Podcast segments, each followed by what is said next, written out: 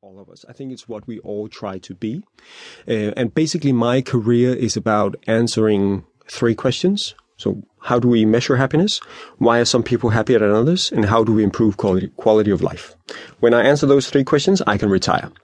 Um, and it's, it's a really fascinating field because suddenly everything you experience get an extra dimension. Mm. Everything you read, every movie you see, every conversation you overhear suddenly gives you input to what you're trying to explore professionally.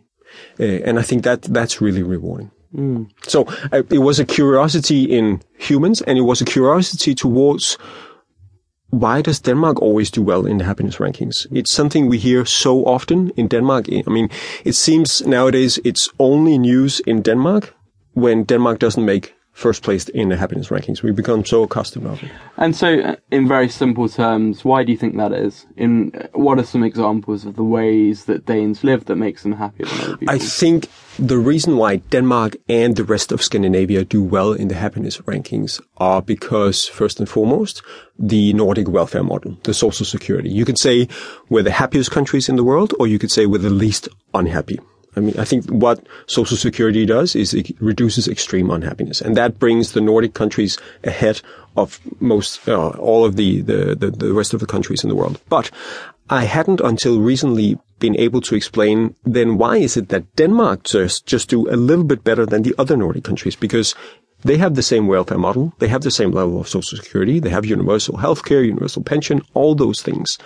So why does Denmark do well? And I think hygge could be that ingredient that sets Denmark apart from the other Nordic countries. Mm-hmm. It's a focus on pleasures on an everyday basis. It's about indulgence. It is about creating a sense of comfort, a way of expanding your comfort zone to include other people, mm-hmm. um, focusing on pleasures on an everyday basis. Mm. So when it came to writing this book about Hygge, it's a short book, um, and presumably you had plenty to say. How did you decide how to present it to other people that aren't familiar? Well, I mean, I think my work is trying to explain complicated things in a simple manner.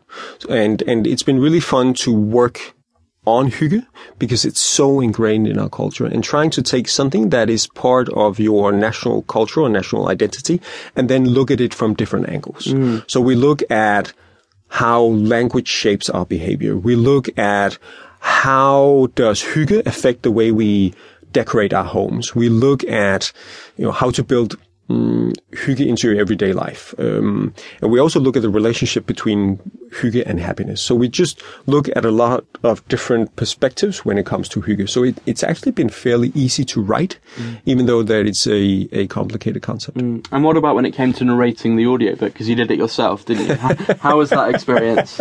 it was, it was a lot of fun. Um, uh, uh, truth be told, at one point we had to put a, a pillow on my stomach. Uh, here's here, the moral of the story is when you're doing an audiobook, don't have spicy chorizo for lunch. Mm-hmm. It's a hard one because you, you, don't want to eat too much, you don't want to eat too little. The stomach is a noisy thing, isn't it?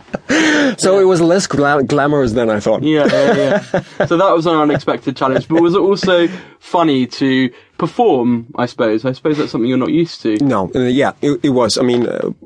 Uh, I thought it was something actors uh, did. I have no acting experience. Or mm. well, I did play in eighth grade school play. I was elf number thirteen, yeah. so that was my that was my top position. Yeah, yeah, yeah, yeah, yeah, yeah, Great. My line was "There's somebody in the workshop." uh, brilliant. Uh, stole the show. Um, so so it was different for me, but also you know great fun to you know read out the the entire script. So mm-hmm. so that was a lot of fun.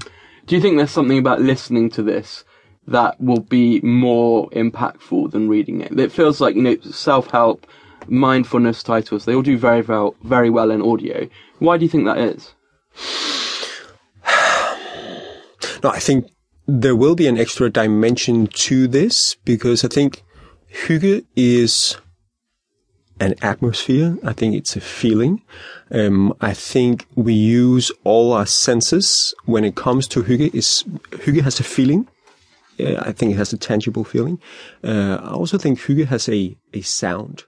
Um, and I think